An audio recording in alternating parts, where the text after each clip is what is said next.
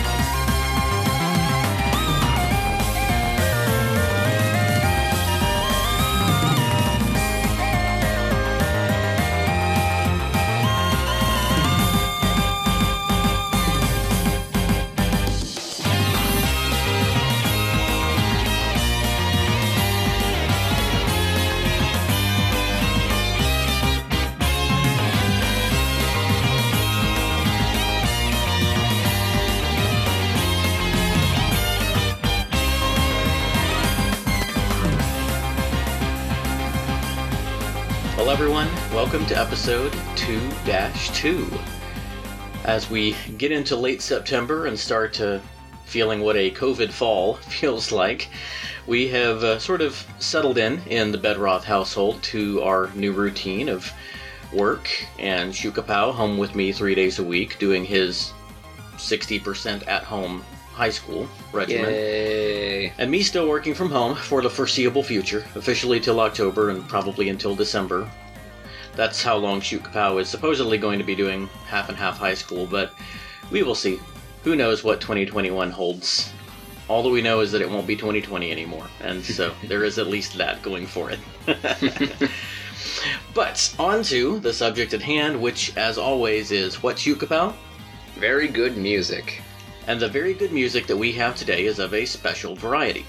Yes, it is. Those of you who either haven't really paid too close attention when Shukapow and I have discussed it occasionally on the episode, or who are not familiar with the Super Marcato Bros video game music podcast, might not have known what to think when you saw Five Finger Fanfare pop up in your feed today. On this episode, we dive into a topic first popularized by Carl and Will Brueggemann, the brothers who host the long running I think it actually has the most episodes now of any VGM music podcast by over a hundred, I think. The Super Marcato Bros video game music podcast. This compositional technique is what the brothers have dubbed a five finger fanfare. And it was featured on the show's 201st episode, which aired all the way back in January of 2016. So that shows you how far they have come. they have been doing this for a long time. But seriously, the Marcatos were probably the second video game music podcast I discovered after Legacy Music Hour, and they have been a huge inspiration to me. A lot of what they covered and how they talked about video game music gave me the sort of chops and the knowledge of the genre that I really needed to host my own podcast. So, guys, Woo! And now we're here. Yes, we are. And I kind of like the familial aspect that they had too, which is part of what inspired me to ask if you wanted to host this with me. So, guys, if you're listening to this, uh, we really appreciate you and thank you so much for not just the inspiration, but for the use of uh, your kind of trademarked topic on our episode today. I talked to Carl online, and he actually also um, gave us permission to use a clip from their episode, which is great because they can explain the Five Finger Fanfare a lot better than we can. so let's get into it. We're going to be studying a very interesting compositional technique that you hear all over video game music, but it's very specific. Now, the reason why we call this episode Five Finger Fanfare is we're going to be playing pieces of music that, for the most part, all start with the first five ascending notes of the minor scale in a very specific way. Uh, obviously, if any song is in a minor key, which a lot of you know recorded music is, you're going to use those notes of the scale. But what we're talking about, Will, you're such a good singer. Can you quickly sing for the audience what we're talking about? The first five notes of a minor scale. I'd be happy to. I'm getting, I'm, I'm getting, I'm getting cold feet. No, no, no, I'll do it. So, uh, yeah, what, what Carl's talking about, the first five notes of the minor scale, um, what we're talking about is they're happening in sequential order. So it would be, in, in that case, we played in with uh, Dear Friends, um, but it's ya da da da da. So it's just the first five notes of a minor scale. So all, um, pretty much every track we're gonna play today starts with it. There's one track that has it sort of um, In the bridge. in a B section. Yeah, But the bridge starts with that. So it's not just that it's featuring those notes, but every single one, except for I think one track today, literally has that rhythm da da da da da, and it's starting off the melody on It's that pickup, series yeah. of uh, those series of first five notes of a minor scale. Now, Chukapau, my songs today do not fit that exact rubric. Most of the time, the five notes of the five finger fanfare in my songs do come sequentially in that same rhythm. There is one exception, but except for maybe one of my songs, none of them are actually at the beginning of my song. They're kind of partway in. What about yours? I sort of have a mixed bag here. Some of them are really prominent. Some of them are sort of like midway. Some of them mm-hmm. are more Yeah. inconspicuous. And this is something that once you listeners hear this, you're going to start picking it out of everything. This was an exciting and challenging episode to put together, and the track list is a result of many months of making mental notes each time we would come across this thing in the wild. It's not exactly something, yeah, that you can type into a search bar. Wild five finger fanfare appeared. Regardless of that, though, everything does still fit our number one rule, which of course is everything has to be Very good music. Exactly. Before we get into my discussion of the play in track, special thanks to our Patreon patrons Alex the Messenger Messenger, who has an endless literal wealth when it comes to uh, generosity toward video game music podcasts. And is also the host of a VGM Journey, which is a spectacular video game music podcast in and of its own right. Uh, we also have the Last Weekend, who I first became acquainted with on the Rhythm and Pixels podcast, where he and I are both patrons. And Rican, we are very excited to have you on board. We also have Skeletroy, who I would also like to thank for creating the amazing theme song that you now hear adorning the beginning and end of every episode.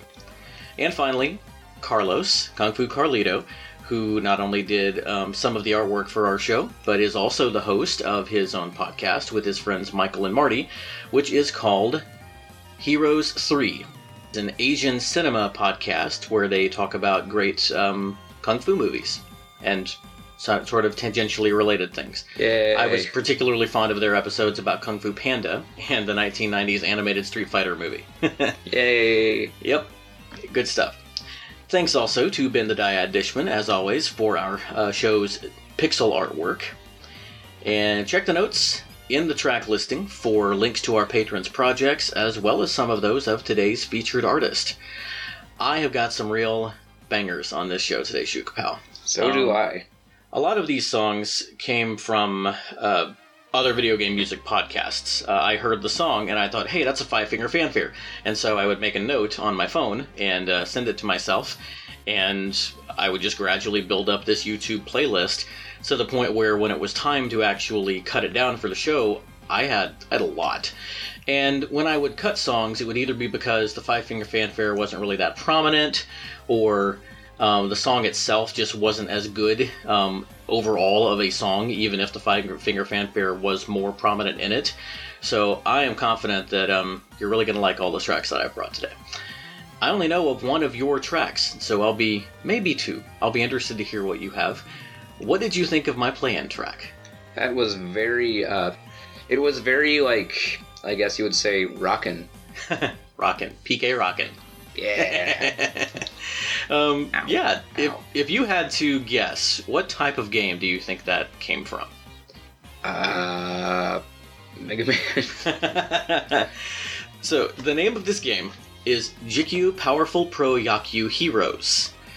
It doesn't really have a title, but when they played it on episode 412, when the Super Marcato Bros featured this series after um, doing, I think, an earlier feature on it and also just periodically popping in tracks from the series, they named this song from this 3DS baseball game High and Tight, which is a baseball, you know, theme. But that's what they decided to name it. And man, it's fantastic. This was actually not on the Super Marcato Bros. Five Finger Fanfare episode. Uh, the one rule that I gave to Shoot Kapow, besides that, you know, it has to ha- actually has to have a Five Finger Fanfare in it, and it has to be very good music, of course. of course, yeah, that goes without saying, is that it couldn't be one of the songs that they picked. Um, probably our favorite Five Finger Fanfare song that was on that episode.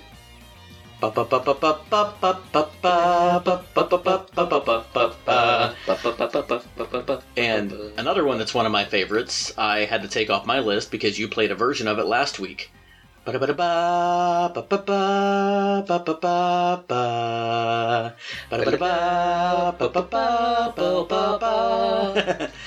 Um, but yeah, so we don't have Koo's theme or uh, Beware the Forest Mushrooms on tonight's playlist. The first track that you just heard is also by an unknown composer. There were a lot of really big name composers on this series uh, when it was on the PSP and some other games. I think there was actually one game on the Wii from this series. This was on the 3DS. This series is published by Konami. This particular game came out in 2016, and our other track credits are going to be much more structured as they usually are. but that's enough about me. I really, really like this track. It is at super high inside, and of course the the five finger fanfare is at the beginning of that sort of um, the verse part. The do do do do do do do do do do do do. Uh, it's so good, good stuff. What have you got for us first, Shukapo? I have something kind of similar. Okay. It's from actually the series I just guessed. Sort of. Mega Man? Okay, I think I might know where we're going with this. Without further ado, this is Gravity Beetle from Mega Man X3.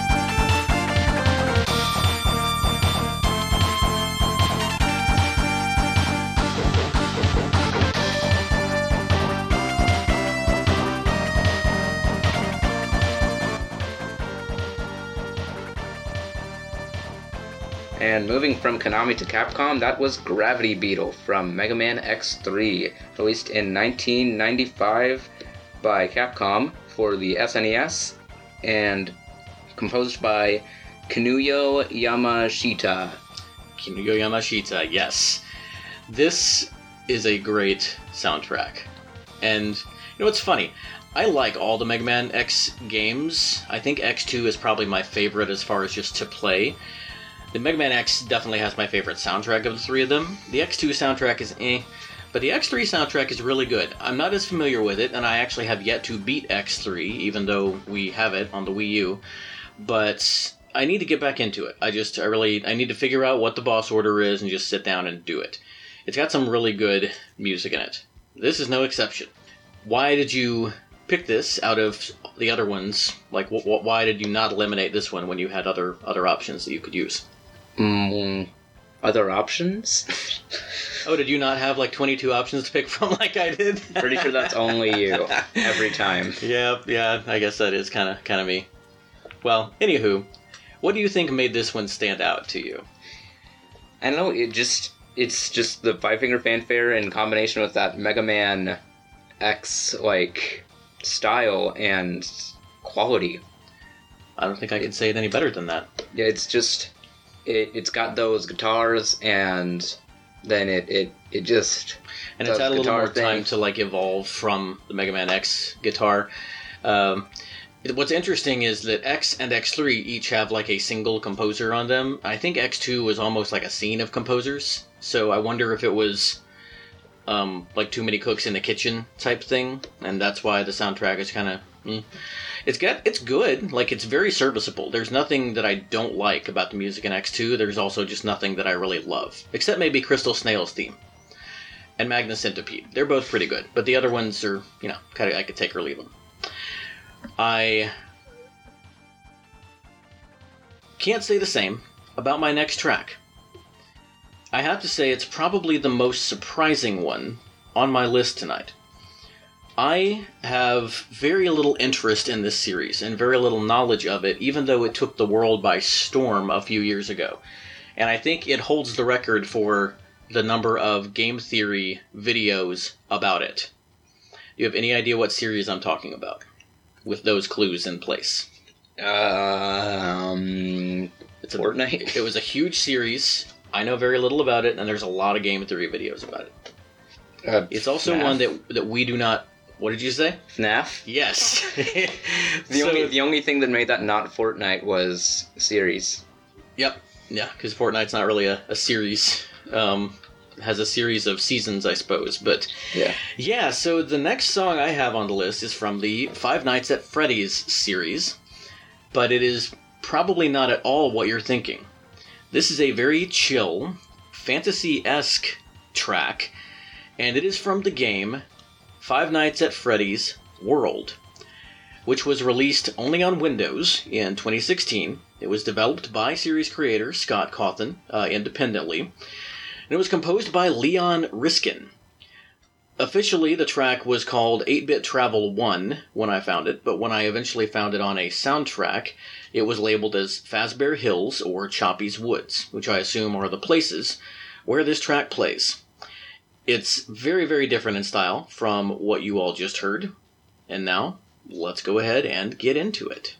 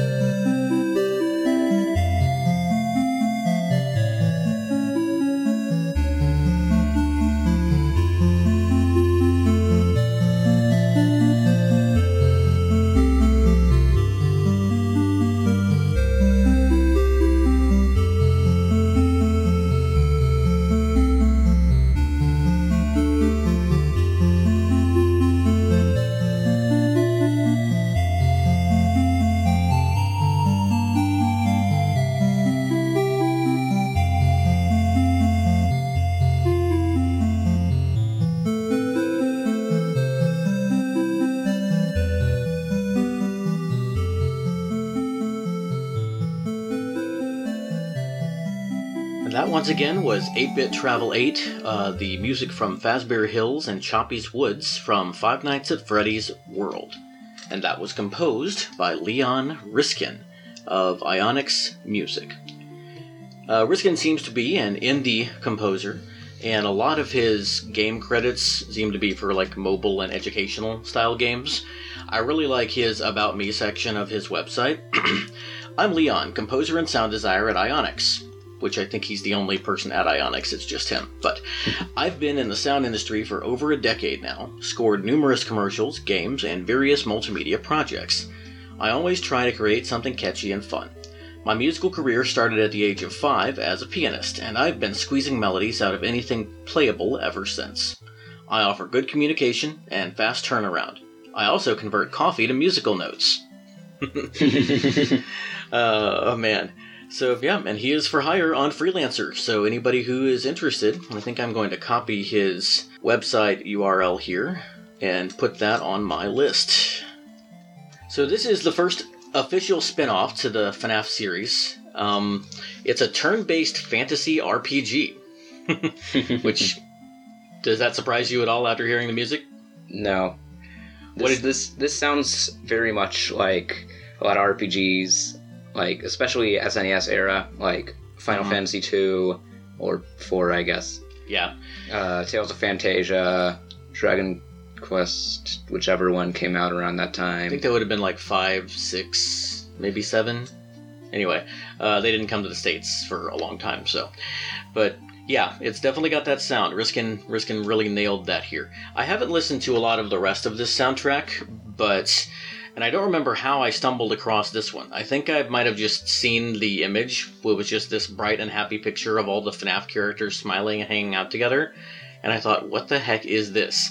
And I clicked on it, not knowing at all what I was going to hear, and then I heard that do do do do do do and thought yeah that's it's pretty cool so i added it to my list and it made it through the uh, the gauntlet when i narrowed things down so i must have liked it but no it's definitely it's the most chill track of anything on my list do you have anything that compares to that as far as uh chillness I have Secret of the Forest from Yasunori Mitsuda. And I think, if I'm not mistaken, this is from a little game that we may have featured before on the show. Something about time and triggers and. Uh, anyway, let's just let's just play the song.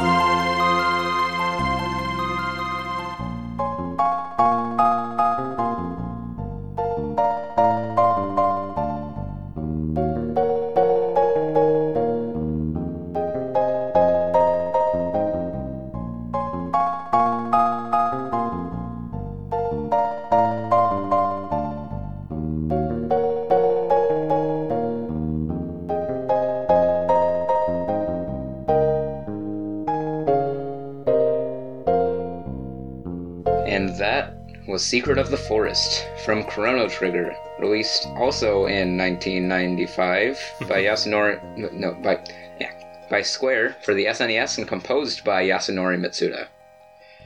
All right. It's not released by Yasunori Mitsuda. Well, I have just the music. I have another track from 1995 on my list. Wow. Otherwise, You can play I. I, uh, I jump around a little bit. Um, No, I've kind of already got mine in a set order. Um, so we'll go to my next game next, and then we'll get to my one from uh, 95. Oh, no, wait, it's like three tracks down the list. Anyway, we'll get to it eventually. We'll come back to 1995, which is apparently a good year for the Five Finger Fanfare. when you first played this, I wondered where the Five Finger Fanfare was, because, like, I know this song. This song is wonderful. It's a VGM classic. But I couldn't remember where it was. And then we heard it. So, yeah, good job. Uh, whereabouts in the song was that? So, if anybody wants to go back and listen, they can kind of hear it. Okay. Yep.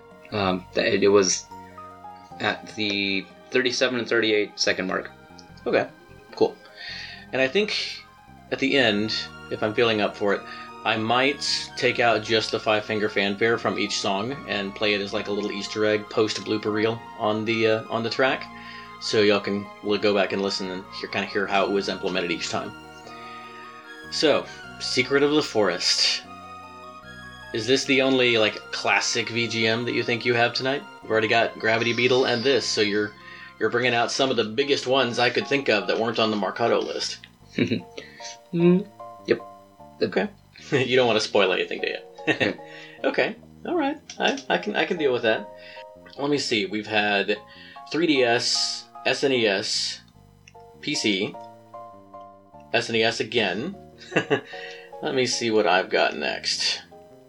Ah, so my next track was actually originally on the Genesis, but I am going to be playing a theme from the remake that came out in 2013 on the PS3, Xbox 360, and Windows and smartphone.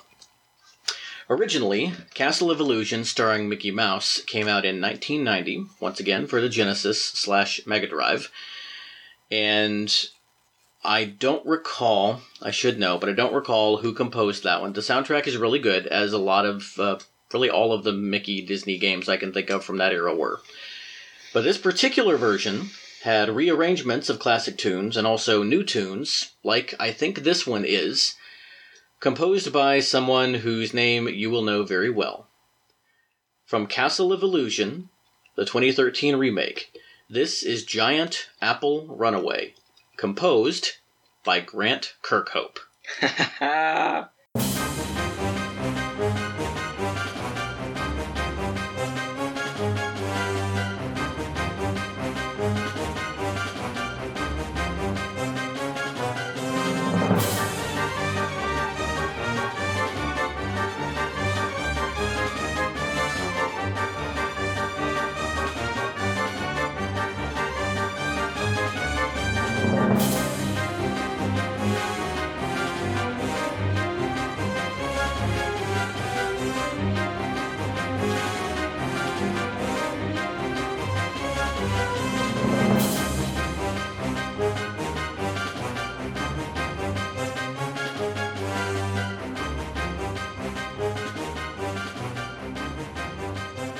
That was Great Apple Runaway from the 2013 remake of Castle of Illusion starring Mickey Mouse, composed by the one and only Grant Kirkhope.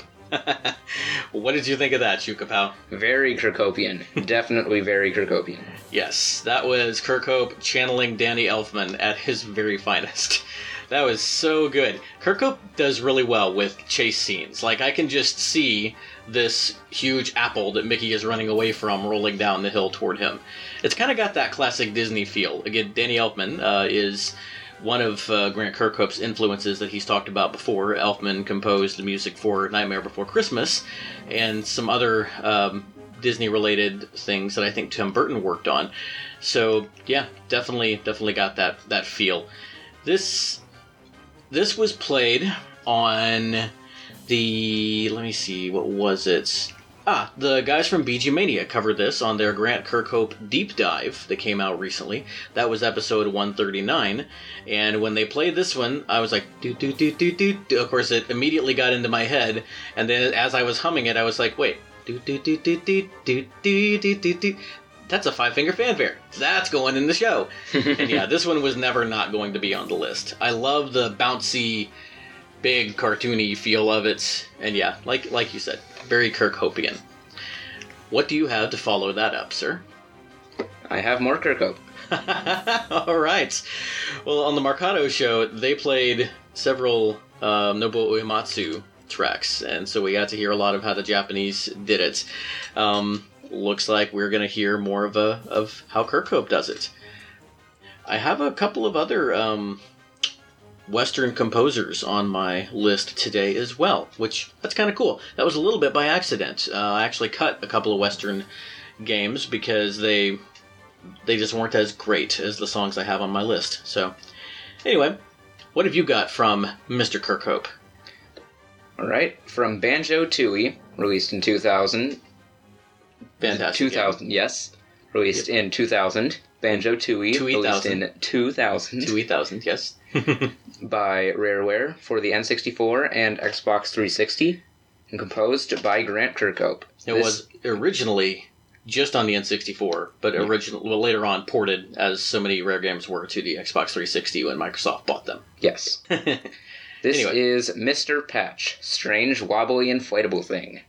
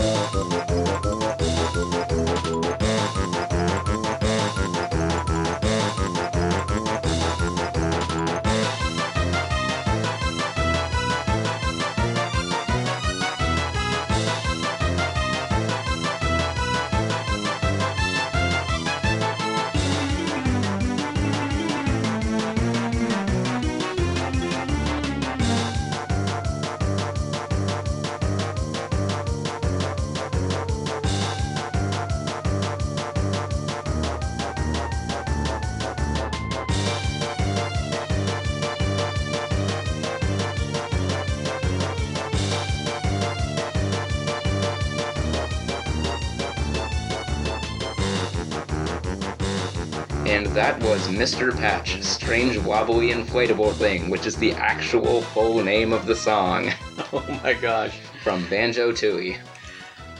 You know, that was really similar. It's amazing how much similar it sounded considering that he was using those N64 instruments. but I mean, even though it was similar, it was still definitely uh, it, it was unique. It was it was different enough from the other track. You can't pigeonhole him. I mean, we we've talked about like just last episode we talked about his range. So that was really good and nice use of the five finger fanfare. It's kind of buried in that whole string of runs that not all of which are actual five finger fanfares, but there is definitely one in here. I'm listening with a critical ear tonight. Ah, that was good. You were like dancing around in your seat. So, it's your track. Talk about it some. Alright. Um, well, I, uh, I first heard this track in Smash when they added banjo. Mm-hmm. Um, uh, I sort of like, just I mean, I mean, I liked it. Yeah, it, yeah, yeah. There were definitely other tracks I liked more, like Freezeezy Peak and Mad Monster Mansion. Yep. Um, And I mean, that version of the main theme that he rearranged for Smash is really, really good. yep. So, yeah, I could see a, a Well, Banjo Spiral Mountain, but whatever. Oh yeah, I could see a Banjo Tooie track kind of getting buried yeah, and then amongst those those classics, kind of like Banjo Tooie does. Honestly, it's it, it was it was I didn't play it that much, but it was a really really solid platformer. There are some people who say it's the best 3D platformer on the N64, um, better even than the original. So. Uh, the last person who I heard really talk about it, I think, was Andre Segers from GameXplain, who I don't remember if he said it was better than the original or if he, if he said it was a little bit more like bloated and went on a little bit too long. Um, but I know that he enjoyed both of them. He really loves this series, so that was good. That was very good music, Shukapow. well done. now I'm going to go in a very different direction. And I'm excited because I get to feature a another system that we don't really talk about very much. We may not have played anything from it yet so far on the show, and that is the MSX. This was one of many, many computer systems that I just really don't know that much about. from back in the day. I should have done a little bit of research on it beforehand, but if you want to learn more about the MSX and about this game in general, you can listen to Pixelated Audio, uh, episode 128, when they covered this game, which in Japan was called Psycho World when it was released in 1988. Then later, when it was released on the Sega Master System and Game Gear in 1991, it was called Psychic World. This game, I don't really remember anything about. Um, I'm going to read the synopsis here after we come back because it's pretty fun. And the cover art for the European version is just amazing. It's straight 80s. You should totally look up Psycho World European box art just to see what I'm talking about. The game, or the track rather, doesn't really have a fancy name. It's just called Stage 8. But it is a nice little track, and it's going to be fun getting back into some chip after uh, all of this FM and Red Book stuff we've been listening to. So, without further ado, this is Stage 8 from Psycho World.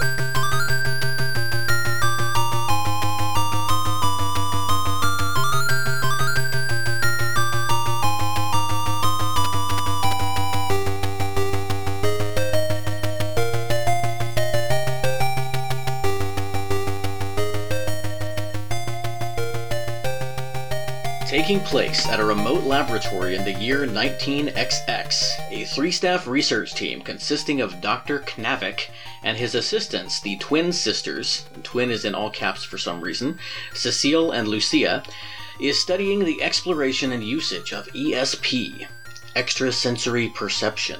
PK Fire. One day, while Lucia was getting ready for work, an explosion burst from the lab. By the time Lucia got there, Dr. Knavik was alright, but Cecile had disappeared. It was Combustion Man's fault. Dr. Knavik explains that part of his experiments involved running tests on a variety of monsters, but eventually the subjects rebelled and took Cecile with them. As Lucia follows the monster's track, Dr. Knavik gives her the ESP booster, a device he created that will enable the user to wield psychic powers. But this is not a JRPG set in, you know, not the United States. Definitely not the United States. This was a platform game, and everything about the aesthetic, from what I understand, is straight 80s. Did you look up that box art? No. I want you to do it, like right now. Psycho World European box art, because I want to get your live reaction. But that was stage 8 of Psycho World. Uh, for anyone who is interested, there is also an FM version of this. That was the uh, PSG version. We talked about that a little bit back, I think, on the Swords episode when we Why did played. it come up with Breath of the Wild? I don't know. We played a couple of tracks. Uh, I don't remember what the track was, but it was submitted by fan Utopia Nemo. Um, so go back, listen to our Sword Songs episode, look for the part in the um, lightning round that was submitted by our uh, listener Utopia Nemo. And yeah, we talked a little about PSG and FM and the difference between those. I don't remember all of it right now, but FM sounds more like SNES and PSG sounds more like NES. That's basically it. So, but what was the word you used to describe that one, Shoot Kapow?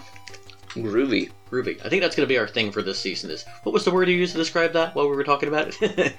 oh, just so I uh, I don't get accused of stealing your lines anymore.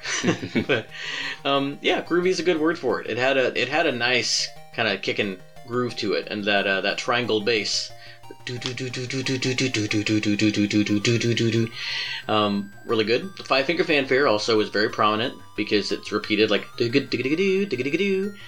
and then there it's like that uh harmony like um I don't know if you would call that unison or if it was actually harmonic thirds. I'm not exactly sure, but it was really good.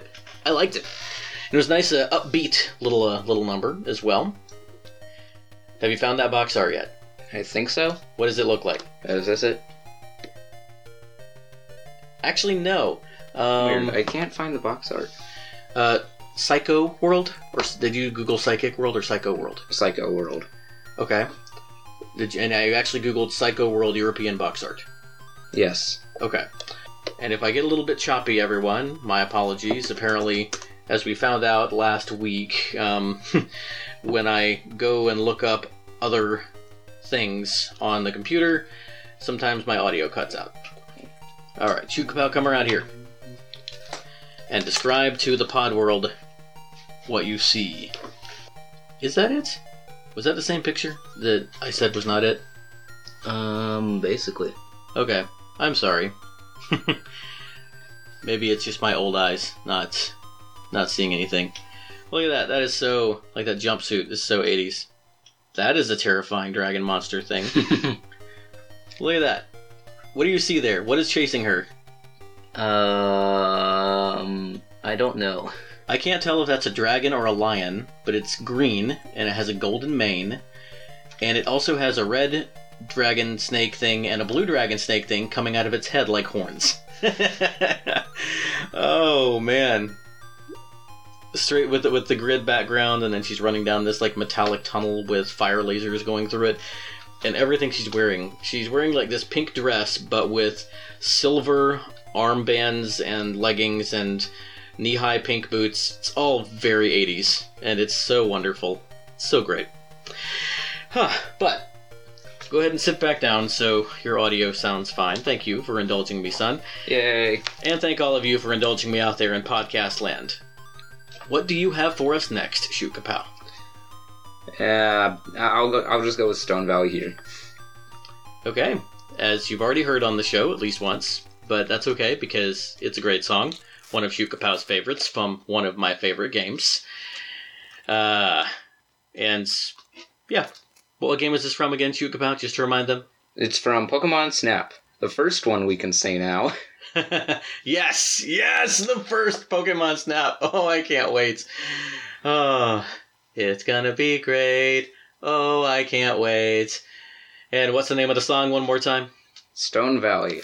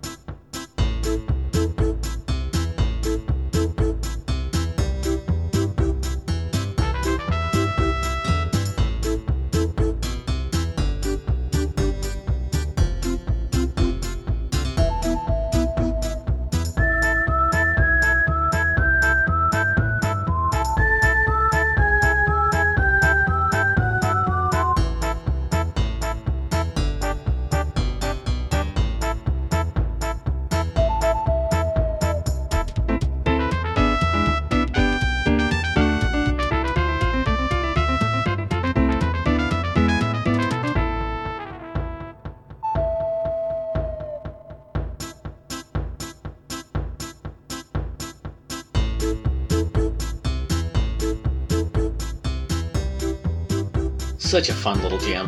Yeah, th- this feels like if Grant Kirkhope composed Mystery Dungeon and it was on the N64. well, you would know that better than anyone.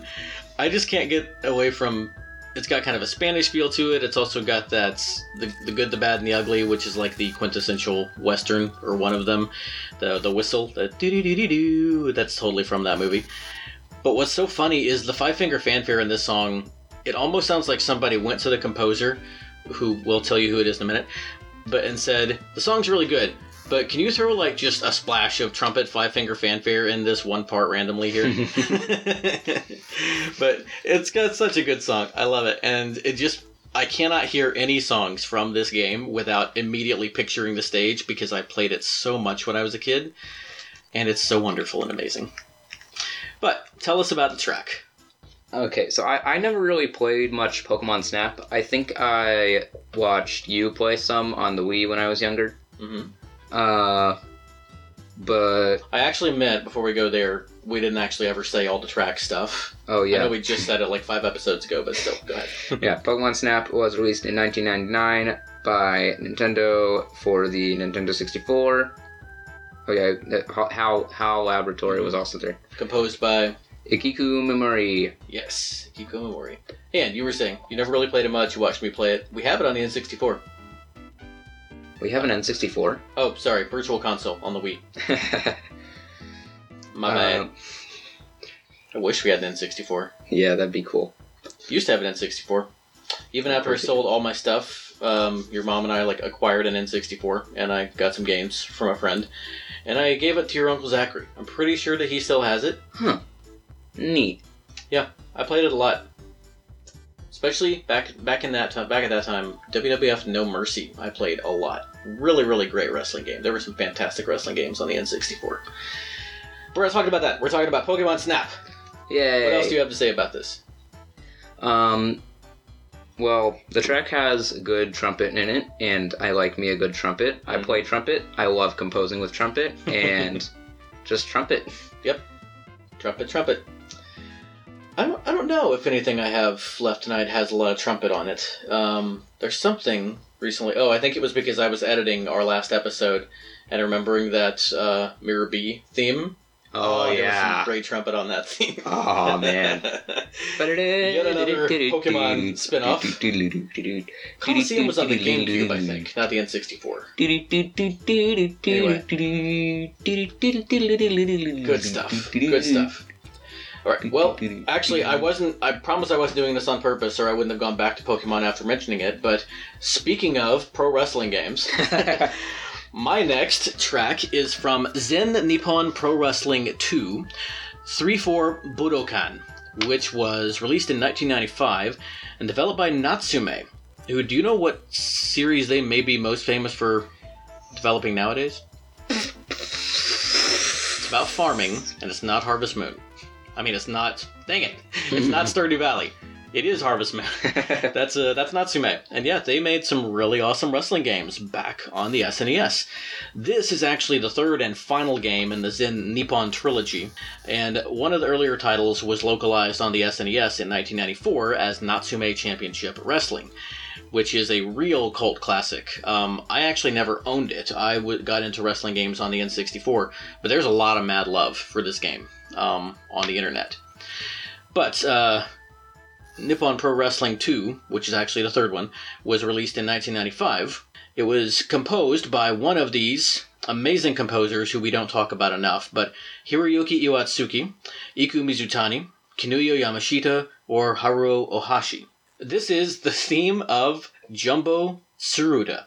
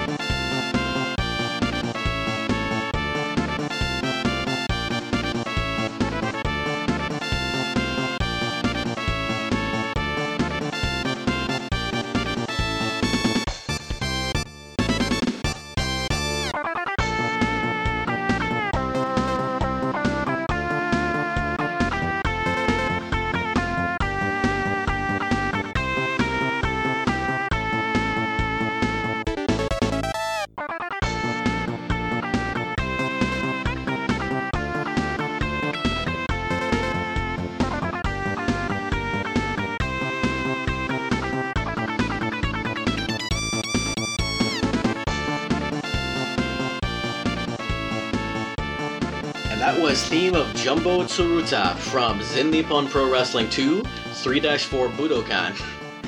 Composed by one of those four amazing composers who I mentioned before we came to the track. And man, I, I didn't listen to this track all the way through when I was picking through it because I heard two different occurrences of the Five Finger Fanfare, and I think there's actually three in it, and maybe four. But it's so good. And the first one that do do do do do, it like breaks it up. It's like it's not do do do do do, and that that's really cool. That's the most probably the most unique that I have it tonight. What did you think, sir? Wow.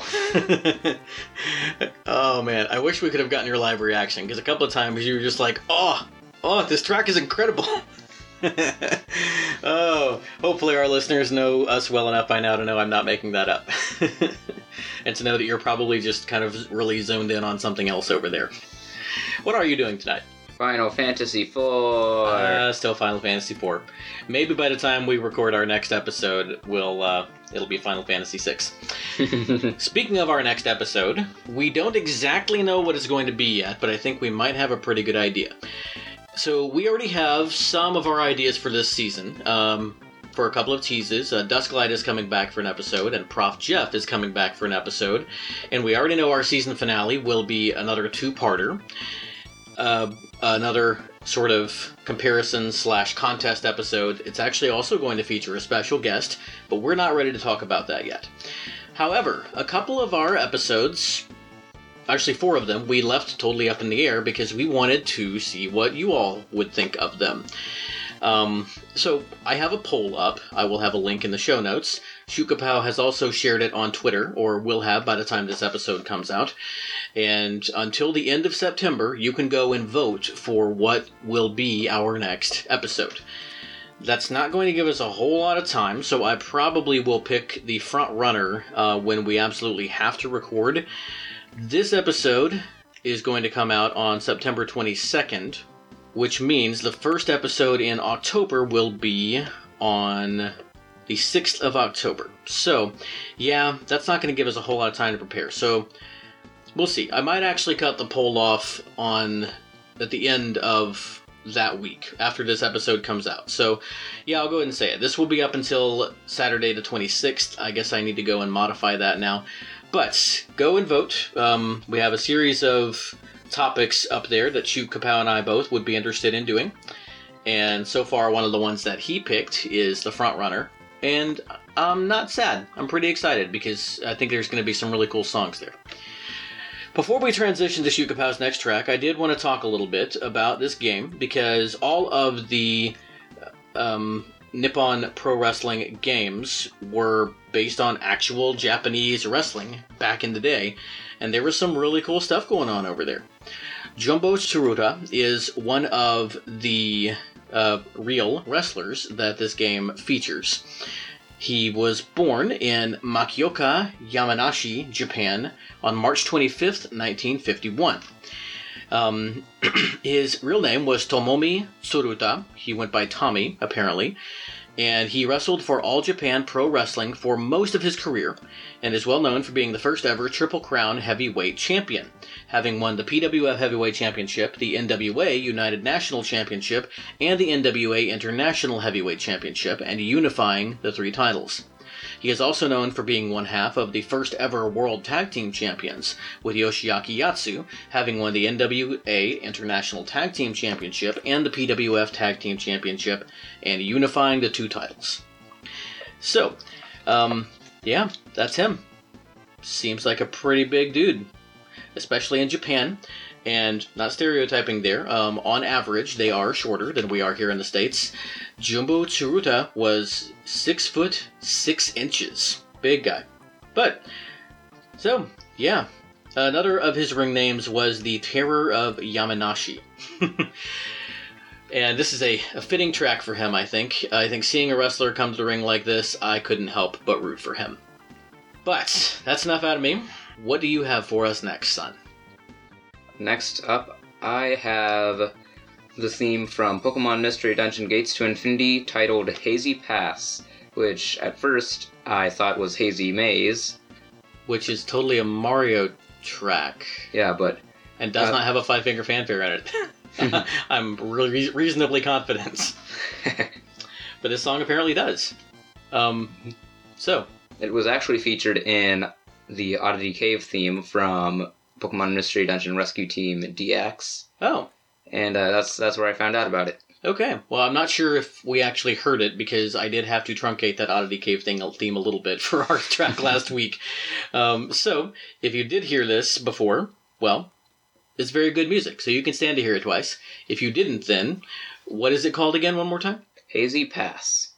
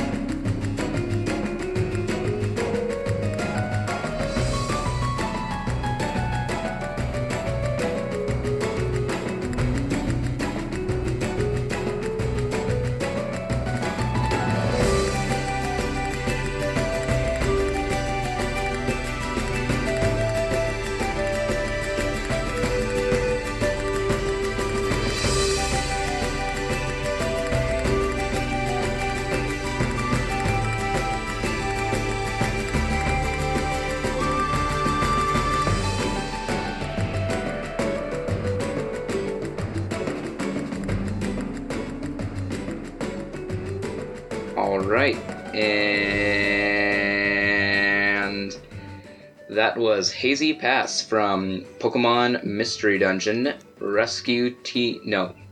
Pokemon Mystery Dungeon Gates to Infinity. Uh, Infinity. And beyond. Yeah. That was a three second and, by the way. I'm gonna keep all this in, but that this, this would be good blooper reel material. Yes, it was. Uh, that was that was a nice little track, man. I'm gonna say one thing about it, and then I'm gonna let you go because it, it occurred to me one of the things that separates Nintendo music from um, other music is just how good the composer's senses, sense of melody is. If it weren't for that pan flute, this song would be like a lot of modern games, especially like the the grindy type games, mobile games and stuff like that. Um, because the bed is good, it's serviceable, but it doesn't really stand out. But that pan flute is really good. It, it kind of carries that whole section. But then it goes into the section with the five finger fanfare, and it just it, it turns completely. And it's, it's a really this is a really well crafted song. Now, you tell us about it. When did the five finger fanfare happen? Um, it happened around like the 40 second mark. That one was a little bit hidden. You've got some some sneaky ones tonight. Also, apparently, a sword made of fire is more powerful than the Sword of Legend. Because Final Fantasy. Final Fantasy just has to be. You know what? Zelda did the Sword of Legend first. Not really, because they didn't talk about it as the Master Sword until Link to the Past. But still. anyway, um, it's dangerous to go alone. Take this. Yep. Yep. Yep. Alright, but talk about Pokemon Mystery Dungeon because we're not playing a track from Final Fantasy tonight. The Marcatos took all those. um, when does this happen in the game? Um, I don't know. I've never played Gates to Infinity, but Oh, that's right. That's one of the ones you talked about wanting, right? yeah. Yeah. Uh, along with Super Mystery Dungeon. Well, and now, uh, Both of them are on the 3DS. and now you want uh, Mario 3D All Stars, Yay. which I do too, even though we already own all three of those games. um, yeah, Well, I mean, we might not because of the Wii, but yeah. If I can't fix the Wii, and I mean, we can still play Galaxy on the Wii U, but yeah. Sunshine is kind of tied to that Wii. Yeah, we'll have to see. I fixed the Wii U, Mhm. and I need to fix the Switch as well. So yeah. You just need a good game card that works. Yep. So I mean, if if anyone can if anyone can give us a working game a, uh, card, yeah, if anyone has a working game card that you're willing to either give us or sell us for a reasonable price, let us know. Assuming I don't have it by now, since this is releasing in like three weeks, two and a half weeks. I only have like four days to finish editing episode one. We should wrap this up so I can work on that. anyway, that was a good song. It was a very good song. My next song is also very good. It's also our second Mega Man related song of the night. This is from a game called Mega Man Unlimited, which is a fan game that came out between Mega Man 9 and Mega Man 10. It sort of unofficially carried on the story of Mega Man 9, so it's kind of like a cool alternate history version of that. And from everything I can see, a lot of love went into this game.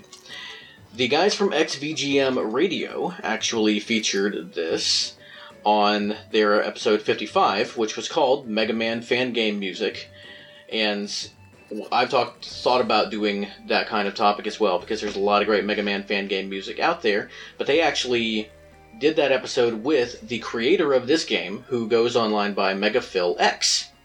He did not do this particular track, although he did do some of the music. But this track was composed by Kevin Phetsomphou, who goes by Symphony Kev online. And sorry if I'm butchering that name. The name of the track is An Unbreakable Will, and it plays in Occupied Wily Fortress Stage 2. And Shukapow, pay attention, because I think you are going to love this.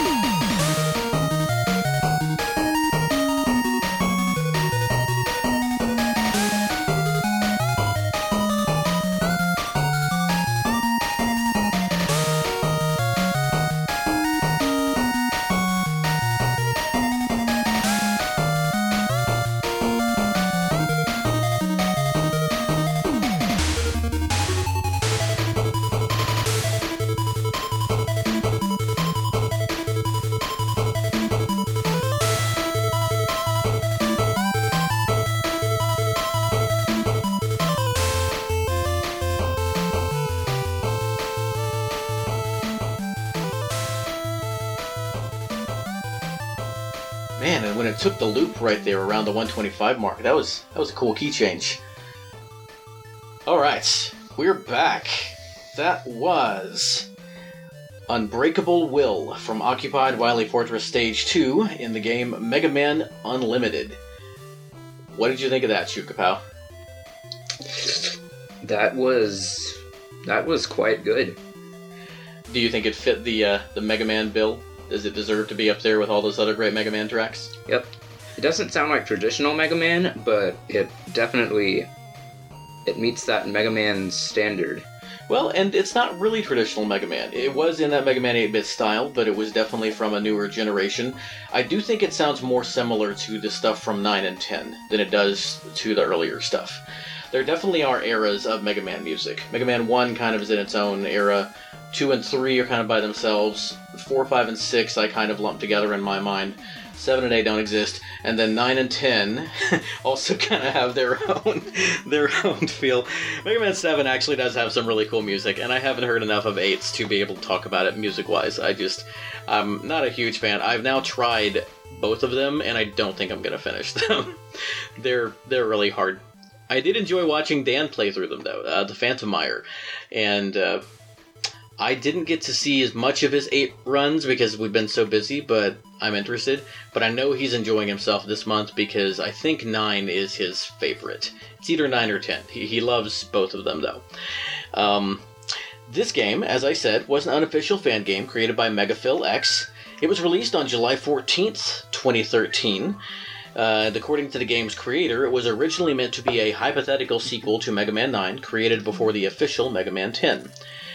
Uh, on his YouTube, which I will link to in the description, he said, um, This is Symphony Kev now, the composer. He said, I'm a composer who's passionate about video game music. I believe music is at the heart of video games, as it allows us to form a much deeper emotional connection to the games we play. I want to move people with my music, the way so many of my favorite game composers have moved me. This is what I love, and if for some reason you feel inclined to support me, I'll gladly accept your kindness. As I said, I will link to his YouTube site, and he has a link to his Ko-Fi there. And yeah, I definitely would suggest dropping him some support. This album is also available on Bandcamp, and yeah, this was a this was a very very good track. I think that he accomplished what he set out to do there in um, making something that could move people the way the composers moved him. And I really like the way he described that. That's kind of the whole reason we do this podcast is to share this game music that we love with other people. And what do you have to share with our fans next? I have Kirby music, Kirby! but not the kind you would expect. This is actually a cutscene theme. Uh, Kirby cutscene. It's from Kirby Planet Robobot. Okay. This, This- game has some awesome music in it. This plays whenever you encounter before you fight the one of the reoccurring characters and bosses, Susie. Ah, a boss with uh, multiple occurrences. Does she have different music each time she pops up in the game too? Maybe, Hmm. We might have to talk about that sometime. maybe.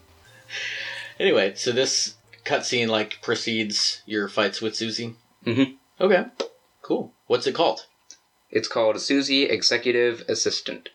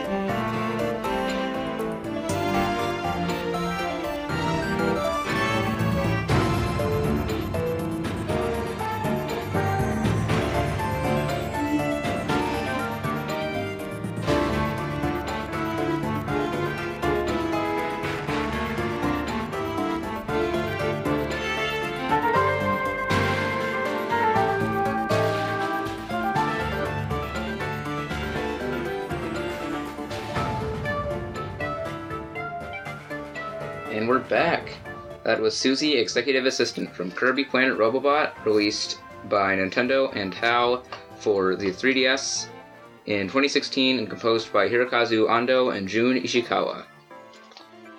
2016. I think we have a couple of other 2016 tracks too. So apparently 1995 and 2016 were were good years for this little thing that we're featuring tonight.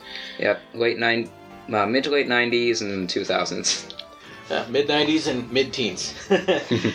uh, but and again, what we're featuring is the Five Finger Fanfare, which showed up a couple of times in that track, and that was good. Liked it. It was, from what I know of Susie, which is that she's like a robot secretary, um, kind of lady, s- sort of person. anyway, this fit that because it had a little part in it that sounded like something you might hear in like an office waiting room, but it also had this kind of sinister, mysterious feel to it in some parts with some of the instrumentation. Yeah, this, Um, this definitely had that Planet Robobot feel. It, like, you know, the the Haltmann organization, like invading Popstar and doing all the robot stuff. It definitely, you know, it had that feel. Yeah.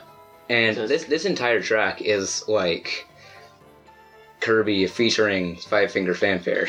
It really is. It's a very Kirby track. And you said this is like a recurring. Yeah, the do do do do do do do do.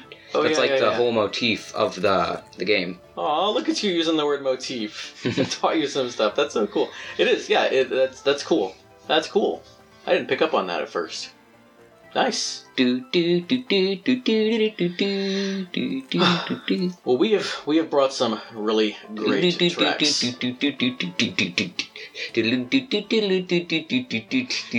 My son is rapidly bouncing up and down in his chair as he hums this song. It's it's a little bit unsettling. It doesn't But use the motif, but but it's he's the not best in- song in the game. But he's not in his squeaky chair, so you guys can't hear it. Yay! Yay! Uh, all right.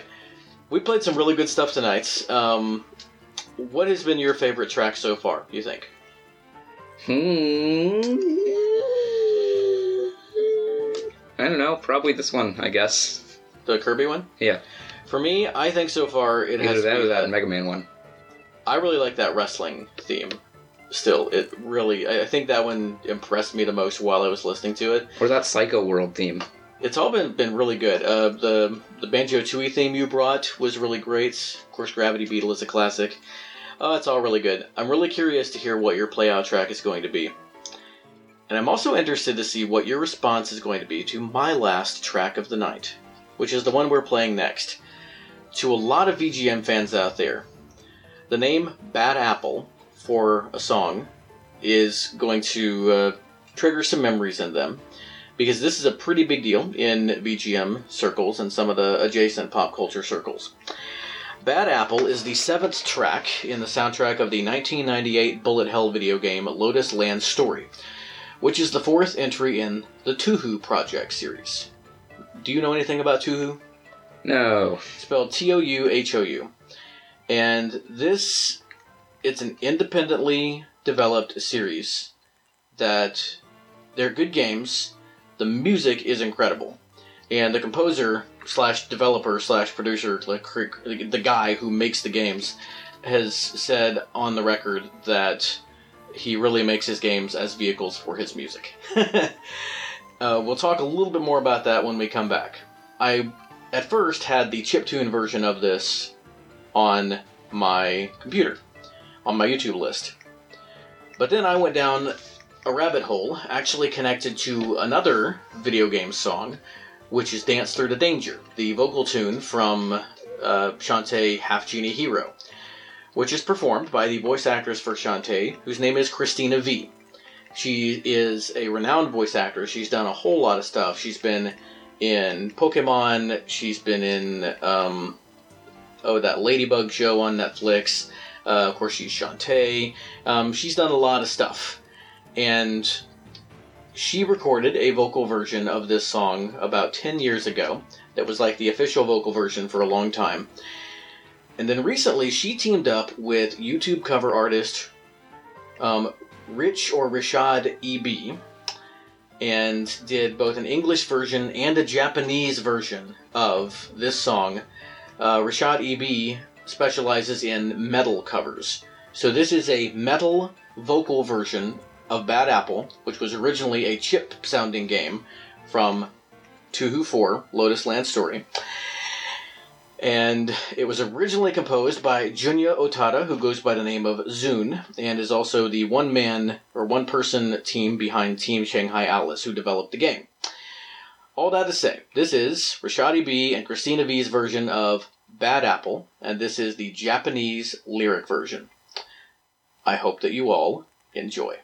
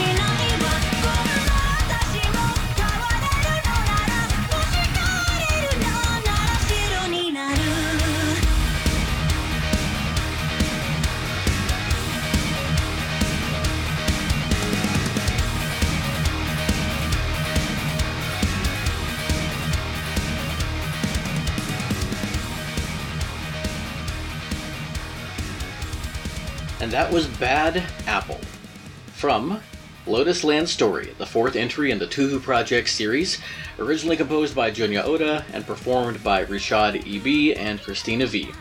I will have links to all of their stuff in the show notes, and I also have links to all the other stuff we've talked about today in the show notes. So please go and check out and support the artists who I featured, who we featured on the show today, and also our wonderful patrons. I also want to mention a little bit more about Bad Apple. Uh, the theme was originally designed to be played during the third stage of Lotus Land Story as chiptune on the Japanese NEC PC9800 computer platform at 161 beats per minute using a frequency modulation synthesis chip. That's FM. That's, so that's now you know what FM means. I heard none of that, and I understood none of it either. Well, uh, it will mean more to a lot of our listeners who are kind of more into that stuff. Um, it would be nice if you would hear some of the things I'm saying now. At Well, I least, mean, I- I heard if it, you don't but- understand. I heard it, but I didn't understand any of it. Um, but I also will feature the chip version underneath our talking so that people can kind of hear a little bit of it. Uh, it's a it's a good song. It is a I mean, it's a classic for a reason. It's also notable and gained some fame outside of BGM circles because much later it was remixed by Masayoshi Minoshima and singer nomico, following the remix and subsequent accompanying black and white shadow puppet video. And this video, the RichaadEB and Christina Vee video, is actually also in that sort of black and white shadow puppet style. It's really, really cool looking. Team Shanghai Alice is uh, ZUN's self publishing independent um, company. It's based in Tokyo, and since 1995, uh, ZUN has self published and independently developed the Touhou Project Bullet Hell series, which has, I think, upwards of 10 games in it now. that he has made all by himself, along with all the music. It's like if Toby Fox, all by himself without help, had made 10 Undertales. um, although Undertale is a little bit more in depth than your average bullet hell shooter, but still. Yeah. Um, he has also collaborated with various circles in the production of other related works. Prior to 2002, he called himself Zunsoft. get a little pun there, and then later changed it to just ZUN. Rashadi B is a guitarist and producer who specializes in arranging progressive metal renditions of well known video game, anime, and television music. And Christina Vee, as I have already mentioned, is a well known voice actress and an accomplished singer.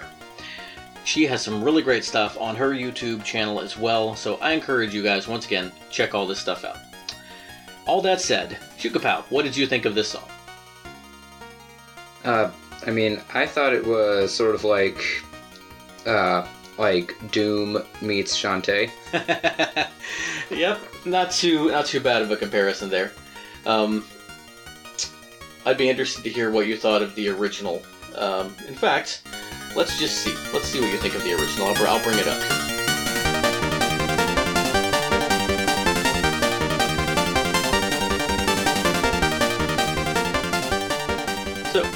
What do you think of the chip version?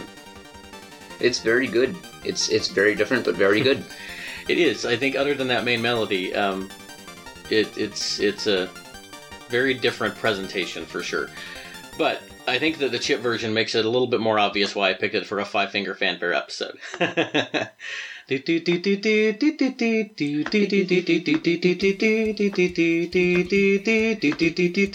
Yep.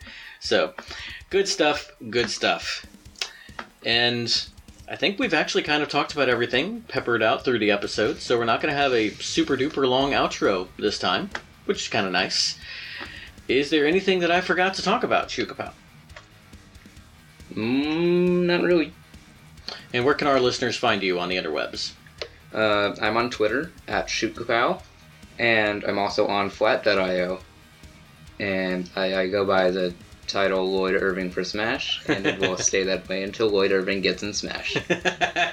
well, if uh, anything, I know that Purnell from Rhythm and Pixels is with you because on our last, on their last bonus Patreon episode, which was about characters we want to see in Smash, um, he said that uh, he's totally with you. Lloyd totally deserves to be in Smash, and who cares if he's another sword character because he has two swords. Gosh dang it! I also want to humble brag a little bit. My pick for who I wanted to be in Smash, Bonk, who my brain kept wanting to go other places, but then it kept kind of centering back on Bonk like a compass needle. He ended up taking the victory, I think. Bonk was the character who made it through their little tournament that they set up of all the characters, and he's the one who won. So, if Rhythm and Pixels has anything to say about it, Bonk will be in Smash. Oh, I really am curious who they're gonna do for. Don't they still have like four characters to announce for this second Fighters Pass? Uh, actually, five. Oh yeah, because uh, yeah, there's gonna be six in this one, and they've only done Min Min so far. Yep. It's it's probably the next one's probably going to be a Mario character, to be honest. You think so? Yeah. I don't Either know. I'm- Waluigi or someone else. Watch it be Nabbit instead of Waluigi.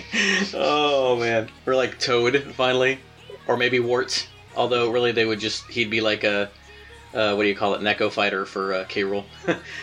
um, but nah, he would probably have a completely different moveset. Um, K. Rool doesn't spit bubbles out of his mouth. but I don't know. It'd be interesting to see. I personally think that either the next one or the one after that, they're going to go ahead and come out with their Gen 9 Pokemon rep. And I still, if I were betting on anyone, it would be Rillaboom. well, you mean Gen 8? Yes, I thought you said it was Gen 9. No, I said it was Gen 8. I'm gonna trust you. You're the Pokemon guy. We've been through this like three times on the podcast so far. But anyway, yes, I still think it's gonna be Rillaboom from Pokemon Sword and Shield, just for noobs like me, who only know them by their actual names. And I just think it fits, you know, because you had Greninja, who was the third evolution of the Water Starter from Gen 5.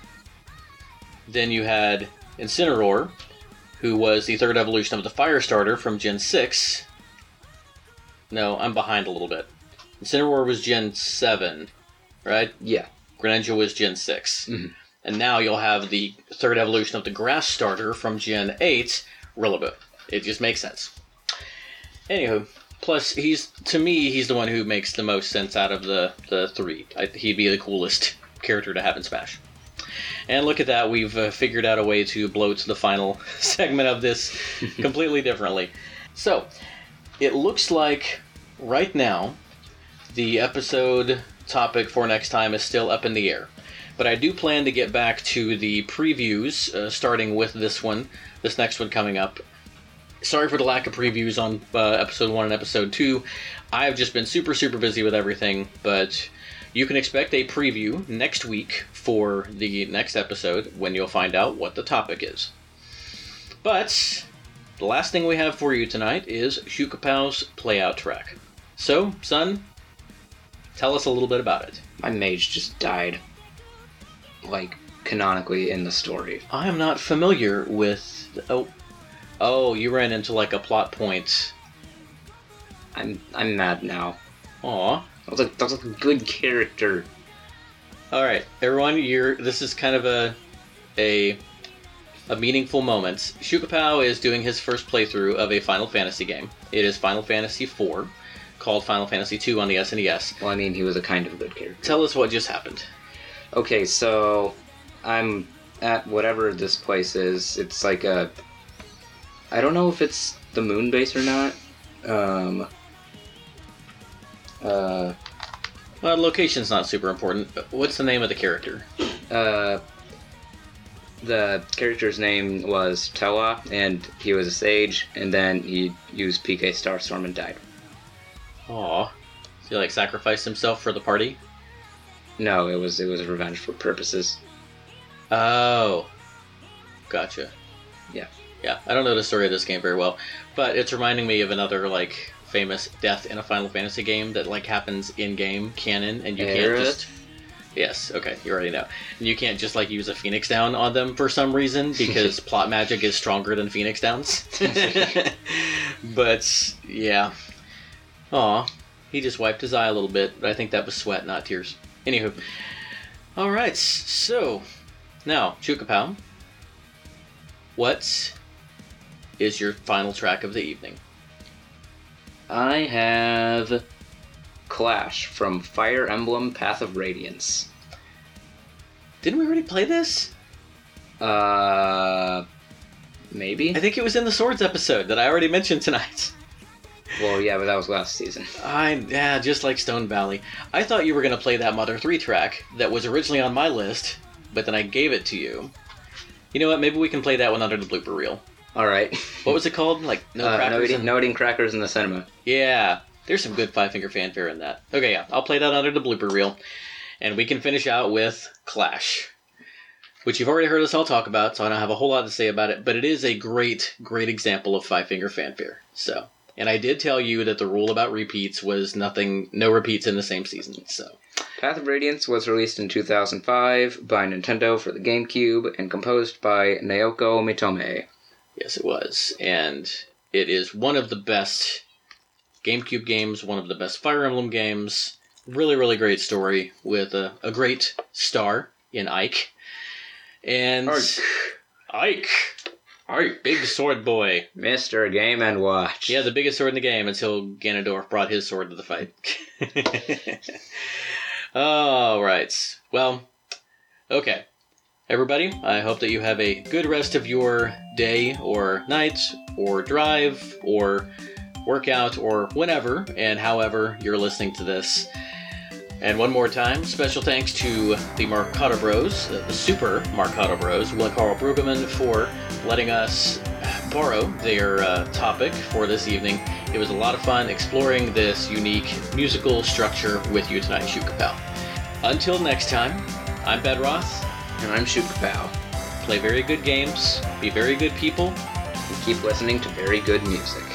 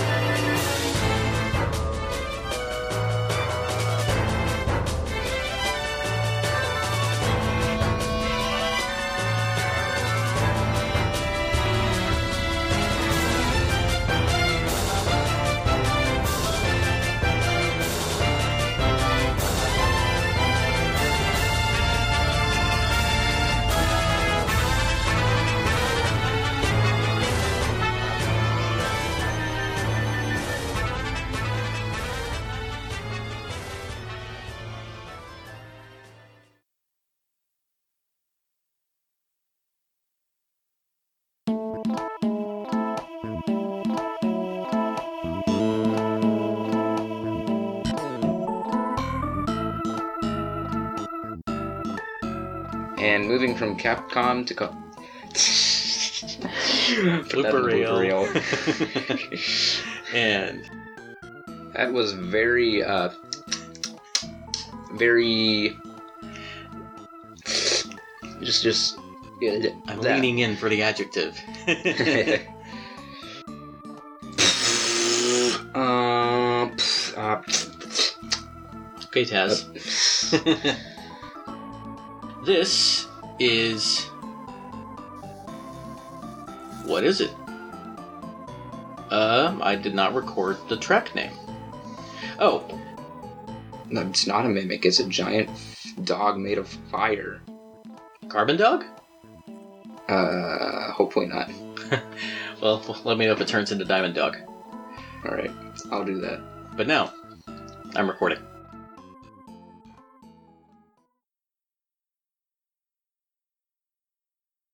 Ya da da da da.